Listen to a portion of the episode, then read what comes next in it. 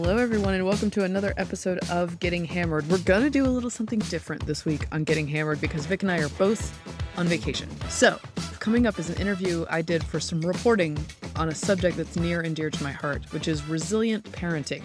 Many of you know my story, and you'll hear more about it in the interview. I've been through some crisis of my own while parenting, and I stumbled upon Dr. Irwin Sandler, who has been researching and working with bereaved families for 30 years, and he's built a really effective program that coaches families in five building blocks of resilient parenting.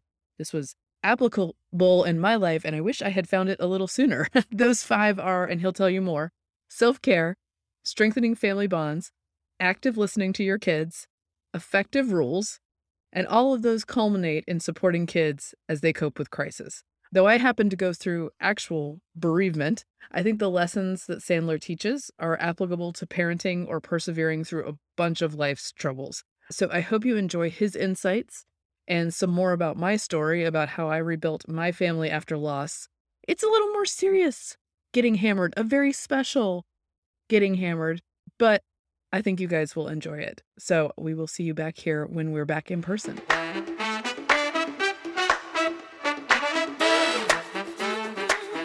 Welcome, everybody. I am delighted to have with me Dr. Irwin Sandler. He's a research professor at Arizona State University and a co developer of programs to promote resilience in families following bereavement and divorce, including the Resilient Parenting for Bereaved Families program. Welcome, Dr. Sandler. How are you? Thank you, Mary Catherine. I'm fine. I'm great. And I'm really looking forward to talking with you. Well, I know like most of my listeners have a, a pretty good idea of my own personal experience that then led me to find your research. Unfortunately, I didn't find it while I was in the thick of things, but I lost my husband in a bike crash when I was seven months pregnant and had a two year old at home. Wow. So that's a uh, lot. Yes. So that was 2015. And I came across your research in writing at the beginning of the pandemic, sort of attempting to advise parents on what crisis parenting might look like for them.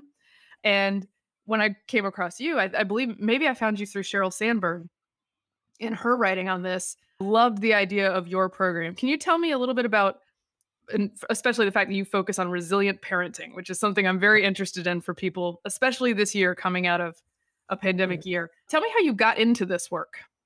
That's a, that's a great question. It goes back a long time. I've been doing this work with bereaved families, parentally bereaved families, for close to 30 years. And we're in a very different place than when we started, though the core concept is the same.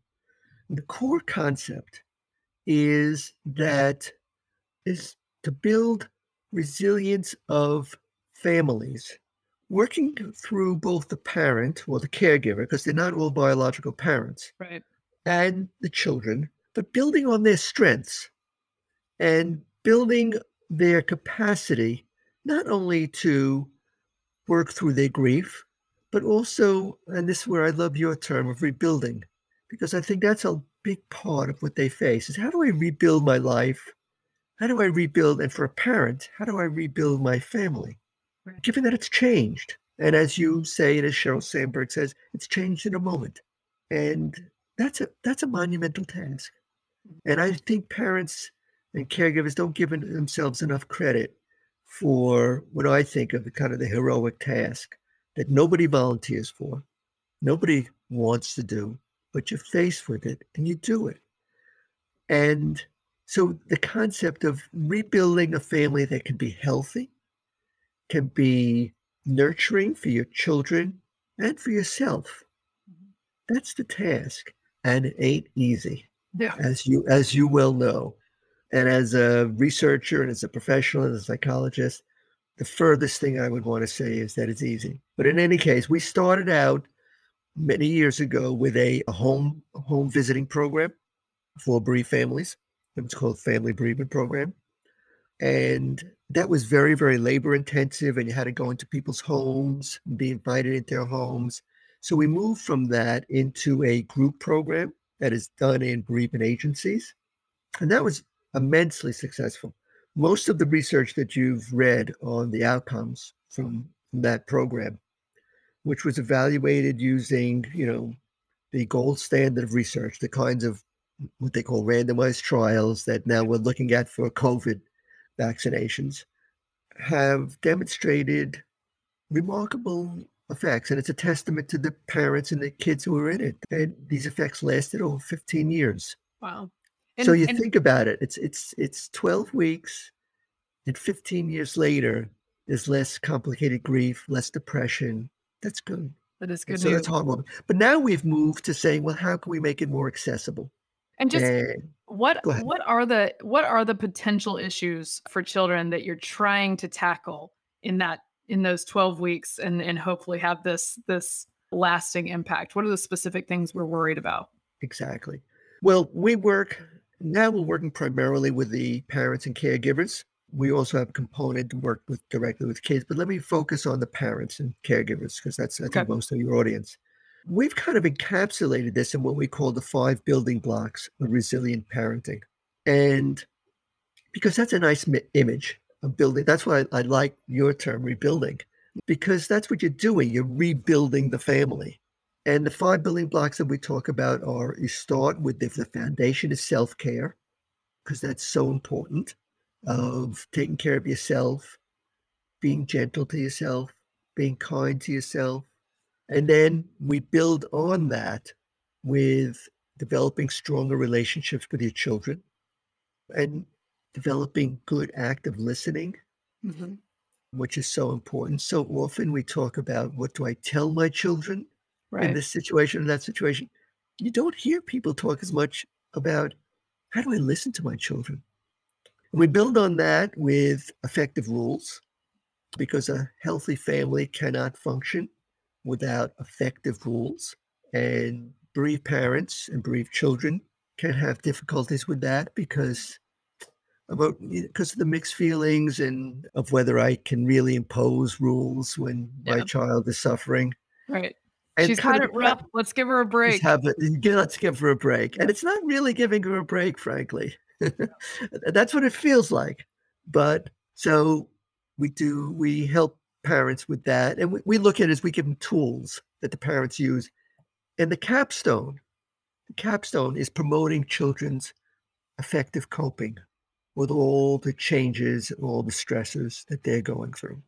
And having parents be a resource to promote children healthy coping. The key is the relationship of the program to the parents is that this has to work. It, this only works if it's a tool, if we're providing tools that parents can use in their life. This isn't tip sheets on whether you should do this or do that. They're just practical ways of how do you do this? How do I practice this? Now, how do I go home and do it with my kids? And how do I make that work for me? Yeah. So, how can I ask, how did you guys discover the five when you came up with five things that was probably a process what was what was the process by which you guys came up with these five building blocks well it's really not complicated all of this is not complicated to say it's just complicated to do mm-hmm. We've been doing parenting programs for a lot of different populations. The other big project that i've been involved in for 30 years is parenting after divorce okay. which is also challenging and complicated but quite different. And if you look, and it's a very nice story to be told there, actually, a pretty amazing story that we're actually pretty good at promoting effective parenting for a wide range of populations.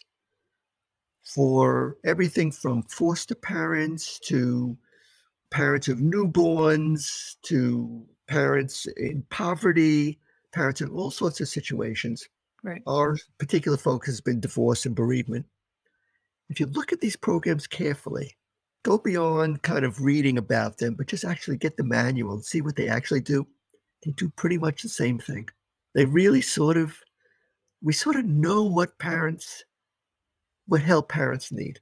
Okay. So the five building blocks was just our way of saying, well, how do we communicate this? So we're, we're not, we're not making anything new up. We're just sort of consolidating what's already out there and the five building blocks are just a nice way of communicating it to parents, to the public, and actually to keep us on track to ourselves. Yeah. and actually it borrows the the metaphor that you developed of building, of rebuilding. So we, you said something in in an interview I, I think I watched on YouTube that eh, where you said that the idea that the that the parent is in control sort of of the of the kids outcomes here in a in a tough situation is really an inspiring thought because it means that it can be intimidating but it also means that you have power in this tough situation to create different outcomes and that i love that idea. That's what that's what i hoped and prayed was my role and that i really did have the power to create a situation where my kids could thrive despite this tough thing that we were going through. And that i think that's a message that so many parents especially coming out of a tough year for many people need to hear that you you are the you're sort of the north star here and you can make that difference. It's a little scary. True.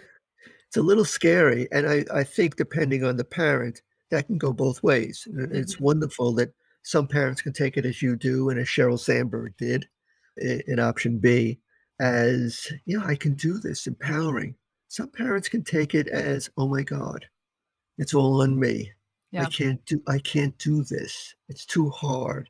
We take sort of a middle ground that we start with wherever the parent's at. And for all parents, this is, is a in this part of self-care that I feel very strongly about is to be gentle with yourself. Mm-hmm. Now you what you're taking on is really hard. It's more than most well, parenting in and of itself is is is not simple under any circumstances. But be gentle with yourself. And we phrase it in the program be kind to yourself. So that, and what that means is that there's going to be ups and downs. You're going to do things that you regret doing, or say things that, oh, I should have said it differently. And oh my God, my, my kid is crying because I, uh, should I really impose that rule on them? There's a very famous incident in my house where I got frustrated and popped my three year old's balloon. And I'm pretty sure she's going to talk about that in therapy one day. But I said I was going to pop the balloon, and she kept doing the thing, and I popped that balloon. So right, right, and and and popping the balloon is another very good mef- metaphor because even though with you it's physically real, because that's okay. You're you're first of all, you need to be able to say to yourself, that's okay. I'm doing the best I can.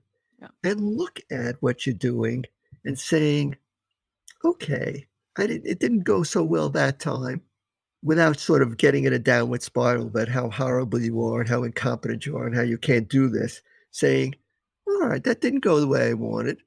What might I have done differently? Right. And next time I'll try it a little differently. The, the sweet thing the really sweet thing is that children want to be nurtured. Children, although your your daughter may may bring you into therapy in 20 years, I'm sure she'll also say, Wow, you know, my, my mom did all this this stuff and she was grieving. That's pretty special. Yeah, that's, uh, that's certainly certainly what I hope. But yeah, that I I remember in the early days I would just tell myself, in the very early days, I would say, I'm just going to get up and give her breakfast, possibly go outside, and I'm going to eat some food. That was all I did in a day. That's uh, a good day. Yeah, that was a very, very good day. And then, and then as time went on, I could put together a couple hours per day of maybe a little decent parenting in there. Right. One thing I like that we do in our resilient parenting program that I guess most other programs don't do. I said everybody does the same thing, but one thing we did that I really like and I think we probably got it from the parents. We developed a program collaboratively with bereaved parents. Right. Is personal goals and small steps. We start every group with what do you want to get out of this? How do you want things to be different after coming? Now it's a 10 week program, coming to this program for 10 weeks. And and what's one small step you could take before we meet again towards that goal? You know, and sometimes the goals are grief related, bereavement related. Sometimes they're not. Sometimes they're just personal related. And, but there's the wisdom of the parent. We believe in the parent yeah. that you know yourself best. You know, I should say, and I, I, I meant to say this in the beginning, developing our program didn't come out of my head. It didn't come out of my collaborators' heads. It came out of a, a collaborative effort. First of all, we were funded by the New York Life Foundation for this work, which I gratefully acknowledge. Yeah. They're the major funder, actually, of bereavement work in this country these days. There's not a lot of foundations that do that work. But we also developed close relationships with four child bereavement agencies around the country Good Grief in New Jersey, Uplift in Oakland, New Song Center in Phoenix, and I'm missing one. Oh no, it's it's Uplift in Philadelphia gotcha. and it's EBAC in, in Oakland, California. And parents in these who were seeking receiving service in these agencies reviewed everything we were doing and talk to us about what's missing and how we how this would come across to bereaved parents. So it's really, and I think this is key. It's a you have to trust the wisdom of people's lived experience. And it will, in your personal experience as a researcher, what led you to research this in particular? That's a great question. Unlike some people, eh, I don't come from a background where I experienced the death of a parent while I was a child. But I've always had, for my whole career, I've had an interest in the concept that's come to be called resilience. I was interested in it before it was called resilience. Yeah. I started out working in the inner city and I was interested in how do you do well in, you know, living in a housing project and, you know, without a lot of resources and and then I I just kind of generalized it out to what are the different stressors or challenging situations that families face and bereavement was one of them. But we also work with children with, with medical illnesses, children of alcoholics, children of divorce. And I sort of fell in love with working with bereaved families, even though I don't have that personal experience. But the people in this field are heroes. They're really dedicated. You know, bereavement is, if I can use the term, an orphan in our society, something yeah. no pe- people really don't want to talk about people feel like it's contagious. I tell people all the time, it's I especially when when people contact me who are going through something and I say, okay, well, there's going to be some people who are a little bit scared off because you are a signal that they are mortal also, and exactly. it makes people uncomfortable. And then there Very are going to be some people who can push through that. Exactly. And the people that work in this field are great, you yeah. know, because they're sharing people's pain because grief is real and grief is painful. Oh, look who I'm talking to. You know that more than me. Yeah, but it, t- it takes a special kind of person to, it's a special to kind of person. deal in that often. Yeah. And early on, when I didn't know a lot about grief and bereavement, we were I was mentored by some very wonderful people who were dedicated to working in this area and I, I still fondly remember, you know, sitting with them and saying, okay, what would this work here and there? And, right. and frankly, getting mentored by them. So I, I very much appreciate it. So uh, I love working in this, in this area, but I came in because of a more general interest in why do some people do well and how can we help them do well? And what do I have to contribute? What do I know? I know a lot about psychology and social science and parenting programs, but how does that contribute to, right. to their lived experience? Well, we talked about the first building block. I want to get a little bit deeper on the second one stronger relationships with your kids. I, I believe this is the one where you, uh, in one of the interviews, you recommended uh, maybe a new ritual with your family, which I kind of realized I did by accident because I did want a new chapter in our lives. And so we got the Christmas tree on my second daughter's birthday. And that's our new thing because this was our the new vision of our family. Right. And I love that the way you frame it, the vision of your family. You're constructing your family, your new family. Yeah. yeah, what we do, again, everything we do is simple. And I think that's in part the key. What we do on building stronger relations with your children is really structured activities that create positive experiences in the family. Now, people think of bereaved families as sad, but you know something? They're not really. They're not always sad. sadness comes and goes. And in between the sadness, there can be a lot of laughter. There can be a lot of bonding. So we created some very simple activities. One we call family time. And family time is just a structured activity that everybody commits to in the family once a week to do something together as a family, just us, not not your friends at school, not Uncle Joe, Right. just us that are living together. And the kids choose it, All right. and it's something everybody can agree on, and it can't be expensive. And only takes about an hour or two, but something in the family. And they go through the problem solving also is how do we pick something that the different kids all agree on? That's a process. And the key is that it's a routine, that we commit to doing it every week. Okay. Now, an hour or so, or two hours, bigger commitment, but then we have a smaller commitment, what we call one on one time. And that's just 10 minutes, 10 to 15 minutes that you spend with your child, with each child in your family. And you just do what the child wants to do. And you call it one on one time, you schedule it so the kids, the child knows they can count on it.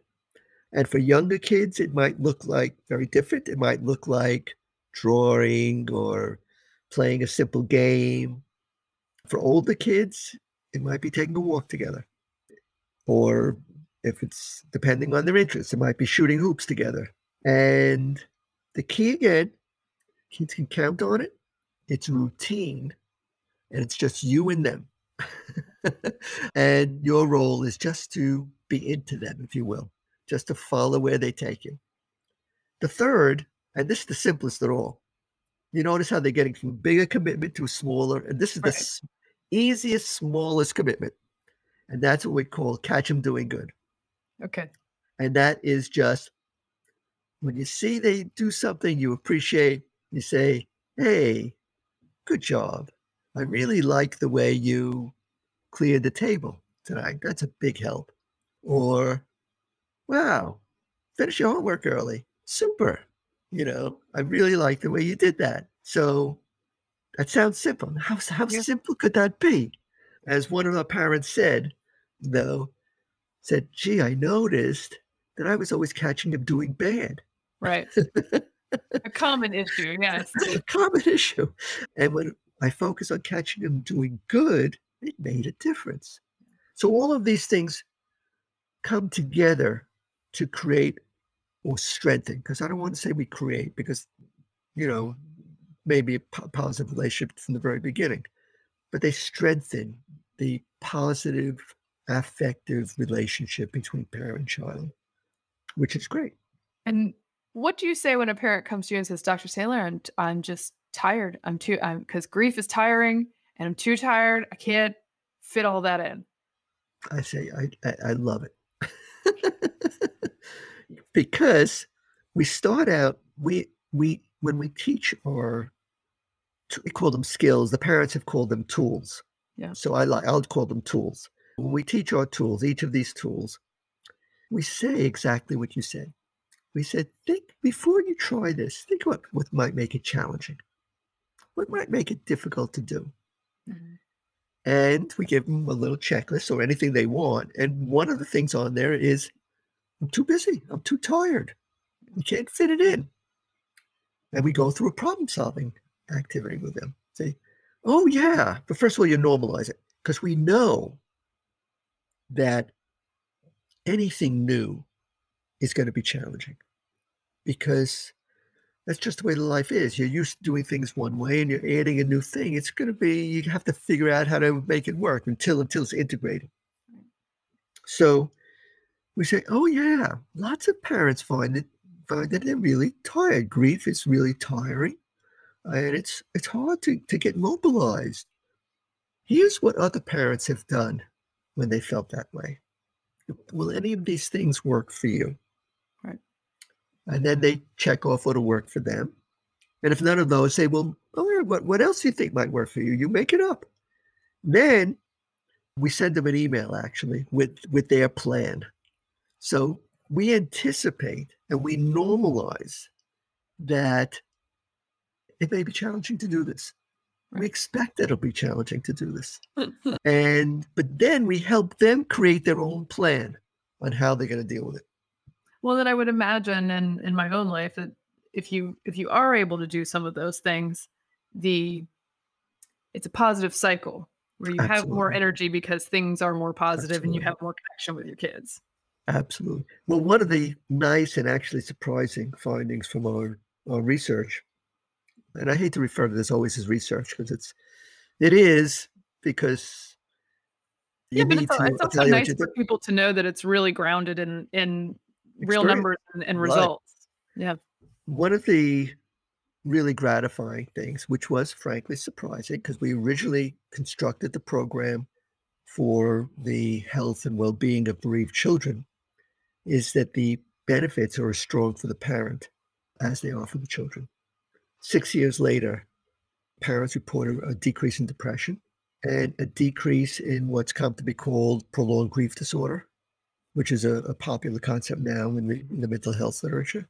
What is Uh, the brief explanation or description of that disorder? well, it's basically says that grief is a normal process.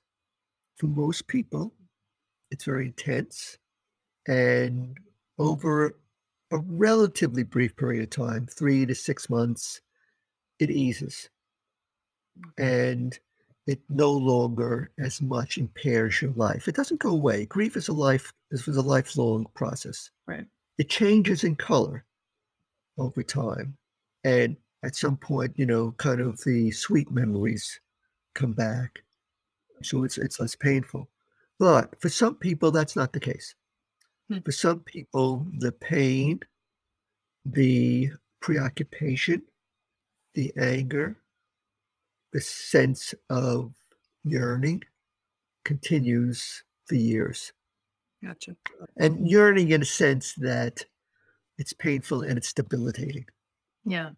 And that tends to be somewhere, the estimates vary, but it's somewhere around 10% mm-hmm. of, of bereaved adults. So it's it's come to be, and, and now there are treatments for it. Our program, in fact, reduced the rate of prolonged grief disorder over six years from 11% in our comparison group to zero in Wow. our in people that went through our program. So, as well as decreased level of depression and actually substance use, alcoholism. So, and the other cool thing that I really love is the more parents describe the positive parenting, the less they were depressed. Huh. So, and and you know, as a parent, and I am a proud parent myself, and, and I know what that's about. There's a saying, you know, that I've always liked: "As a parent is only as happy as their least happy child." There's a, it's reinforcing. We love being a good parent. We love the reinforcement we get from hanging with our kids when when things are going well. So it makes total sense to me. I was always very thankful that not I mean, it's it seemed counterintuitive at the time, but I was actually thankful that I was both had a child and was pregnant because it really the guardrails were real close on me at that time because one one kid had to be raised and one kid had to be birthed. So there was there was just a certain amount of stuff that had to be done and I had to keep myself as safe as possible during that time. That's And pretty amazing, Mary Catherine. That's just what you did is pretty amazing. It was it was a whole thing, and it's I still I still sometimes, and I am sure you have experience with people. I, I still sometimes look back and think, "Gosh, that seems like a a movie." What happened? Even though it happened to me, I oh, it know. still reads as so surreal, even having been through it. So I I know. folks who are in the thick of it. I know Yeah. that feeling. So the next one is active listening, which frankly I probably didn't do enough of with my toddler, but let's talk about that one. Well, active listening, I love because we can all relate to it. We all know as adults or as students or as workers or as coworkers or as friends, we just know when somebody's a good listener. We know the effect on us. We know how warm it feels and how valued it feels. Well, the same thing goes to parents being active listening to their children. And parents aren't always taught that that's their role. Parents are more often taught that my role is to tell them what they ought to do, Right. not not to listen to them. Now, the two actually are not incompatible. You can be a good listener and a good director. But the nice thing, and again, the encouraging thing about active listening is that it's a skill. We know how to teach it, we know the elements of it. So, what we do, we actually spend three of our 10 sessions on active listening. Oh, We wow. believe it. So, yeah, it's really a big deal because it starts with paying attention. what, we, what we can, uh, Oh, Easier said than done sometimes. I know. Well, we even have a fix for that. What we call big ears is you put things, you know, there's a difference when the kids comes in and maybe looks grumpy or "Uh, school sucks, you know, and being on your computer or more often your phone. Phone, oh, yes. Oh, what'd you say? Something sucks, you know, to to putting it aside, sitting down, leaning forward, looking them in the eye, which you could do even over Zoom, but in person it's a lot more powerful, and saying, Wow, tell me about it. What happened? So just your physical presence gives the message that I had big ears. I want to listen. And we also do a little self-talk that something something's up with my son, my daughter. How do I get them to tell me about it? And then we teach, you know, just basic active listening skills like open-ended questions, what we call say mores or good continuers. You know, tell me more. Uh-huh. Your nonverbals. Wow, that sounds like something. And and then we teach responses. So after your child, you got your child to talk. Mhm. How do you respond? So one way many parents are taught to respond is to fix the problem. Right. Oh, your teacher's picking on you? Well, this is what you should do. Or at the worst case, there must be a reason they're picking on you. what did you do? Yeah. What did you do this time? None of those, and we don't teach those. but we teach inhibition of that. Stop yourself from doing the quick fix. We call it the quick fix. And listen and reframe. Says, what am I hearing? Tell you, she's what am I hearing? And then feed it back to your child.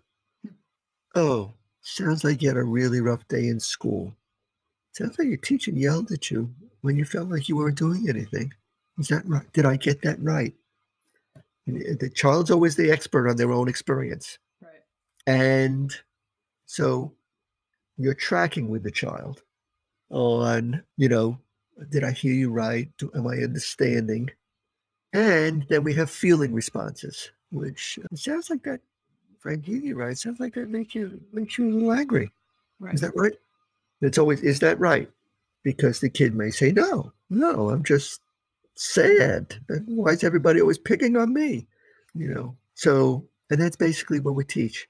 yeah. I think we go ahead. I think it's such a nice thought because I think too often, uh, yes, as a parent, your your job is to input. I'm inputting instead of getting something from the child. And I often ask people, or I often think about, and in my position, my child was two, so I didn't have to do a lot of explaining to her, and there was very little she could communicate to me. But we spent good time together. But I always think about like, well, how how do you talk to children about this? But your point is great that often what they need to do is talk to you. Right. Right. Well, how do you get them to talk to you? How do you encourage them Yeah. to and, and have them walk away saying, Mom or Dad gets it.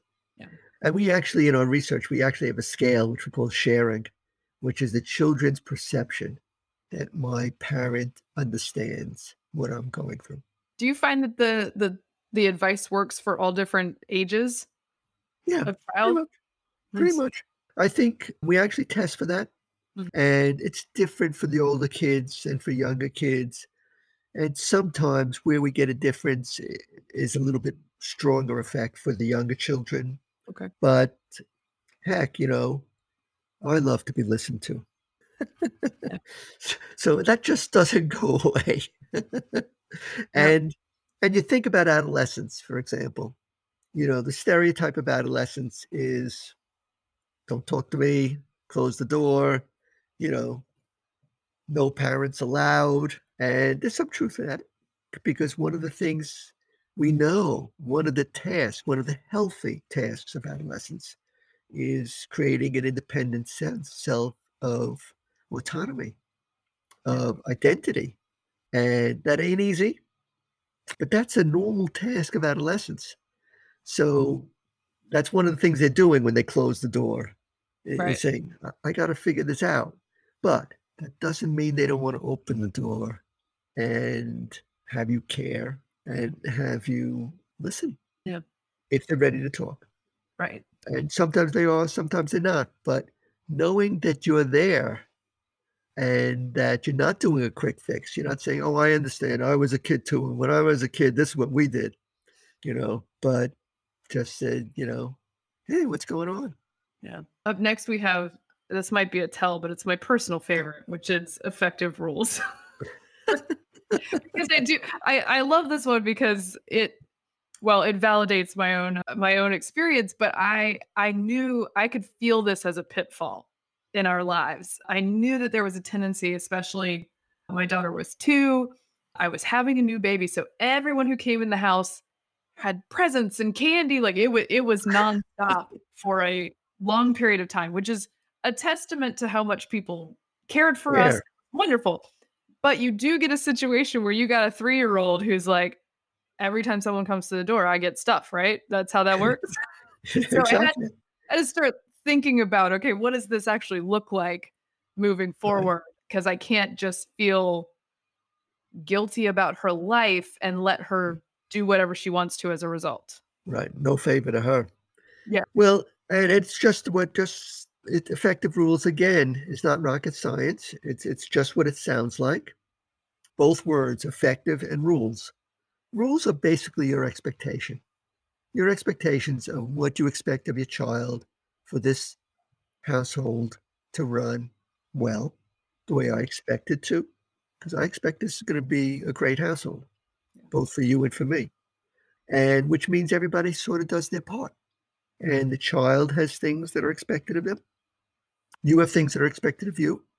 And as their parent, who does have a responsibility, a felt responsibility to rear them. So you have expectations of what they're going to do for themselves, Right. like their homework, for example. So we start there really with a parent's expectations of the child and misbehaviors or things children do that don't meet your expectations, that break kind of the contract you have with them on what this family is about and who does what in this family. Right. And and the parent, you know, everything we do has to be centered on the parent's own goals, their own view of their family. The fact that they're working on it shows that they have, you know, strong feelings about making things go right. But we start with their expectations and we start what are reasonable expectations. So you have different expectations. We have parents look at that, Mhm. you know, and whether I'm communicating that clearly. You know, do they know what I want? Clearly, have I said it? And then we talk about consequences. And there are there's a hierarchy of consequences. You know, sometimes for some quotes misbehaviors, the best consequence may be natural consequences. Let the you know the child doesn't do what you know they could they come home late for dinner or well they're going to be hungry or then they're not going to get the full dinner that you prepared or whatever and it goes up to to giving a you know taking away a positive or giving a negative and what it leads to at the end is kind of a contract with the child. If you have if you're identifying misbehaviors things that really bother you that you really want to change you make a change plan. And you explain to your child that look this is what's been you've been doing it really bothers me we can't do you know it's not acceptable. When you do this this is what's going to happen these are the consequences and you stick to it Yeah. and sticking to it is really critical. I was going to say the, the consistency can be a can be a tough ask in those times because there were, of course, I'm sure there were many times when the rules were out the window because I was just done for the day. right, right, right. And then you be you need to be kind to yourself, but you need to say, okay, I was done for that day. I'm not done yeah. tomorrow. Right. Yeah, there's uh, small. T- take off the small chunks and try to. Yeah, try. you know, it's a it's a simple approach. Again, everything we do is simple. It's not beyond people, and it works. It's effective. You, you said something interesting, which is if I had if I had let her do whatever she wanted, I'm doing her no favors. What does that look like if you if you just let them cut loose? Like you're in pain, we're all having a tough time. Do whatever you want to do. Well, it's not the rule. It's, it's children need rules. Yeah. You are, in fact, the parent, and children who do whatever they want to do, who believe there are no consequences, don't develop a healthy sense of self, a healthy sense of boundaries, or a healthy sense of how they get along in this world. Yeah. So, in that sense, you're your children's teachers because we know from our own lives and just from common sense that there are things you can, things you can't do. You know, if you don't do your homework, that's a problem. If you break curfew, that's a problem. If you're hanging around with kids who are going to get you in a lot of trouble, that's a problem. And for a younger child, you know, it starts there, frankly. You know, if you don't go to sleep at your bedtime, that's a problem. It's a problem for mom. It's a problem for you. It's going to make all of our days tomorrow harder. Much harder. sometimes you, you, it's, I mean, it's a constant struggle as a parent that feeling like the mean parent is often just being the good parent. You know, you don't have to be mean. Yeah. You know, this is one of the things of, of a lack of rules, because nobody has really a lack of rules, is it it comes out in conflict between the parent and child. Mm-hmm. It doesn't have to be that way. If you have an effective system and children know what's expected and they know the consequences, and the consequences really are enforced, and they don't have to be they don't have to be very negative. They just right. have to be consistent and they have to be things that the child cares about. But if that happens, the kid is going to shape up. We know that. But if it doesn't happen, if it's if it's haphazard, then you're going to be bugged by your child. You're going to have conflict. You're going to be angry at them. They're going to be angry at you. And it gets to be a much more conflicted family, not not as happy a place. I would say that consistency is not my most naturally occurring trait. And I, I remarried in March of last year. So mm-hmm. the week before the pandemic shut everything down. And and I married the most consistent human on the planet. So I can attest that though I I am proud of my parenting, that the very consistent nature of my partner in parenting now really gets those results you're talking about. Okay, there you go. You got a partner. yeah, it's whoo, that's a nice change in my life. It really, it really does, it does do wonders. And then, okay, so our our last building block is promoting children's healthy coping, and parents sometimes don't realize that the everything they do really does contribute to the children's coping. First of all, we know from lots of psychology that the the secure bond children have with their parent, the positive relationship, frees the child up to to explore more, to be easier on themselves, to be less negative when bad things happen. So just for having that relationship helps promote effective child coping. Listening active listening. If you're listening to your child and you give your child the, the opportunity to share what's going on, know, just sharing things that are bothering you with another human being, particularly a parent, but it can be others, helps you look at it. Mm-hmm. Helps you cope because you can look at it and get some feedback. Maybe it's not all as bad as you, you think. Maybe somebody else has experienced this. And if you add on to that, the parents reflecting on your feelings. Mm-hmm. That's like you feel kind of angry. Yeah, I feel angry. Being able to talk about that, you know, there's a difference between saying, yeah, that really bothers me. I'm really angry about that. It just wasn't fair. And acting out because you because you're angry. Right. Uh, you can look at your anger and then you can talk about first of all, it makes you less angry to just look at it and say, oh, that's sort of normal. And then to say how somebody else understands I'm angry. Then what am I going to do? Well, we can talk about that. Yeah. You know, we also teach another skill that that we didn't talk about is guided problem solving. Okay. Mm, as part of our communication skills is you ask the child, do you want me just to listen or do you want to help figure out what what to do? And they say, That's yeah. great question for so many relationships. I know. Let's just establish what we're doing. Yeah. That's actually, yeah, it's a, it's it's helpful in any relationship. Do you want me just to listen or want me to help think through what, what you might do? And then we walk them through, you know, a problem solving, four step problem solving. In terms of grief, we do the same thing with grief feelings, positive and negative grief feelings. You know, we anticipate reminders of grief, like you're doing with the Christmas tree, you know, but it could come up, you know, at any holiday, birthdays, you know, dad's birthday's coming up. Yeah. As I tell people when they they contact me, contact me, I say the calendar is so rude. It just yes. everything pops up over and over again. Yeah. Well, and there's nothing wrong with remembering. Matter of fact, it's something we need to do. It's what people have been calling continuing bonds. And you know, how do you want to remember remember dad on his birthday? Yeah. Visit the cemetery, play a song that he liked, or not and have that conversation. And that's a listening conversation. And we actually do that after we teach them listening skills. We go into listening to the child's grief.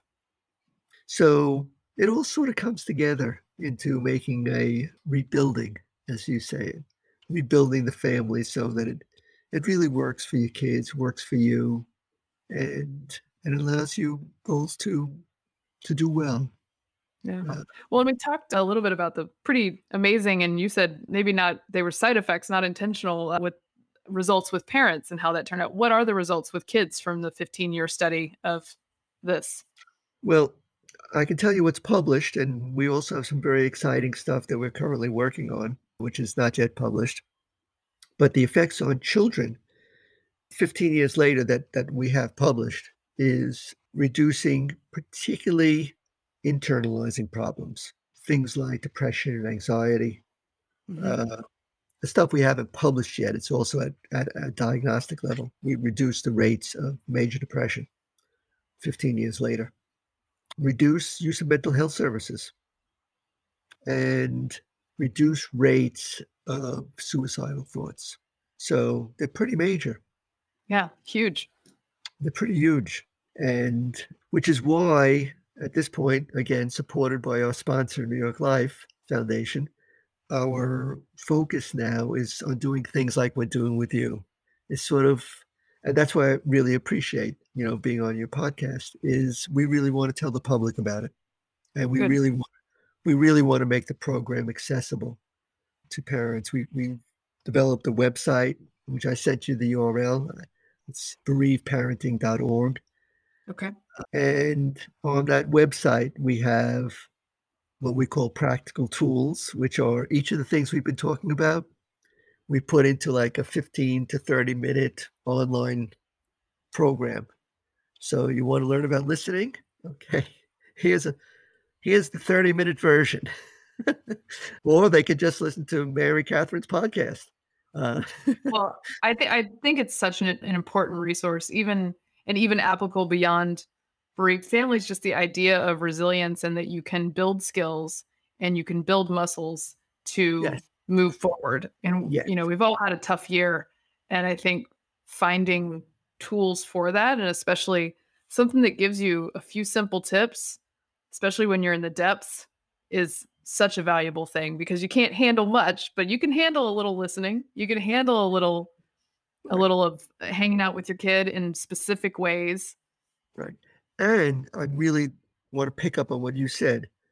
You're building muscles. That we have a saying in everything we do, which is, well, we have two sayings, but they mean the same thing. When people are doing our program, we say home practice is the program. It's not what you do listening to this, it's what you do with yourself and your family when you're there.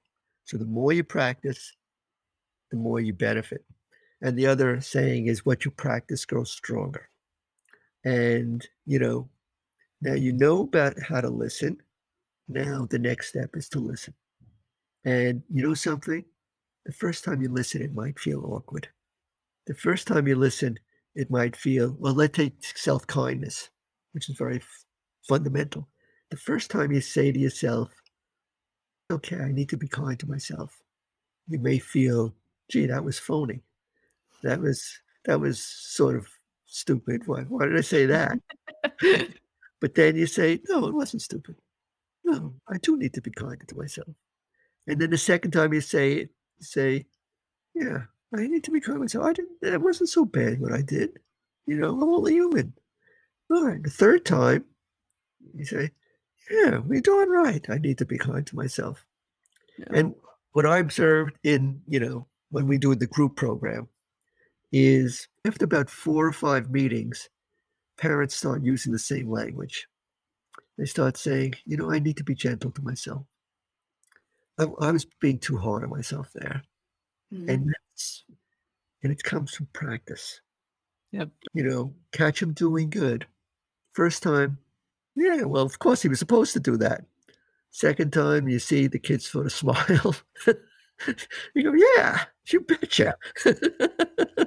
you know, and the more you practice these simple skills, and they are not rocket science, they are not beyond people's grasp, including bereaved people, but you start at a very simple level and you Mhm. expect it to be a little rocky in the beginning. The more you practice, the more you make it a routine, the more you enjoy it. Yeah. So, Can I ask, and we, c- I'm going to close up in a minute, but I do want to ask what you think after all your years of experience with families who have been really through tough things. We're in sort of definitely an unprecedented time with having coming coming out of this pandemic and sort of emerging a little bit.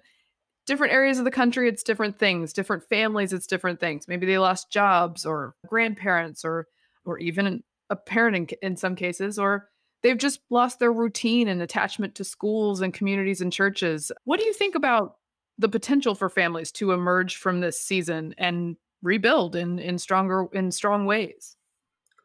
well, I'm a strong believer in families, and I'm a strong believer in people's competence and and and strength. But we shouldn't expect it's easy. You know, you lose your routine. So even now, my wife and I are talking. We've just been vaccinated, so Oh, we very good news. now we've been shut down. You know, and now we're thinking, you know, how exactly do we open up? Yeah. Yeah. how do we recreate the routines that we enjoyed before? And it's going to be a little, it's going to feel funny. It's going to mm-hmm. feel not right, you know. And I think there is that process. Now, people that have, I do worry about people that have lost things structurally, Mhm. people that have, have lost jobs or have lost someone they love. Yeah. There's more things that are going to feel not right. But again, you know, I believe in people. and, you know, I, I believe that if people do the kind of thing you were talking about, Mary Catherine, uh, of, of, of, of saying to those, themselves, all right, it's different. This feels funny, feels strange. I, I, um, I feel terrible about, you know, loss of grandma or whatever. Yeah. But, you know, I'm going to take it a step at a time. And I am going to believe myself that, you know, not all at once, but this is what I got to do today.